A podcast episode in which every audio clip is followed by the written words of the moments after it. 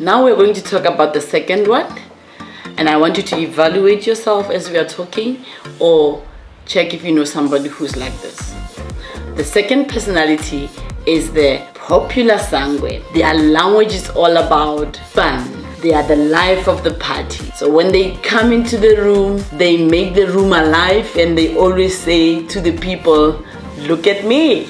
I'm here. I've arrived. Let's do this. We are here. Let's and get the let's, party let's started. get the party started and let's have fun. Yeah. Fun, fun. So these people, they love attention. They love to be seen.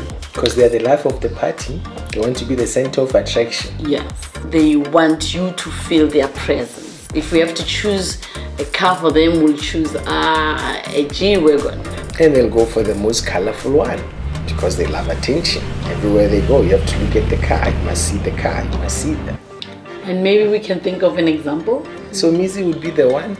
Everywhere he goes, his clothes different. And as he's just saying, look at me, look at me. His car, he, probably might be having a G-Wagon. Somizi.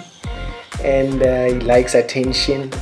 And um, if he's in the house, everybody knows it's going to be fun. And if he's at Idols, we all know it's going to be some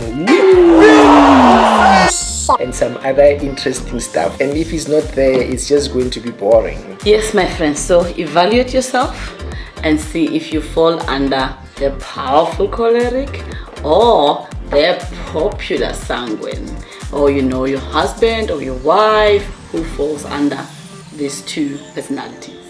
Exactly. And if you do not fall under any of these, don't lose heart. We still have two more to cover.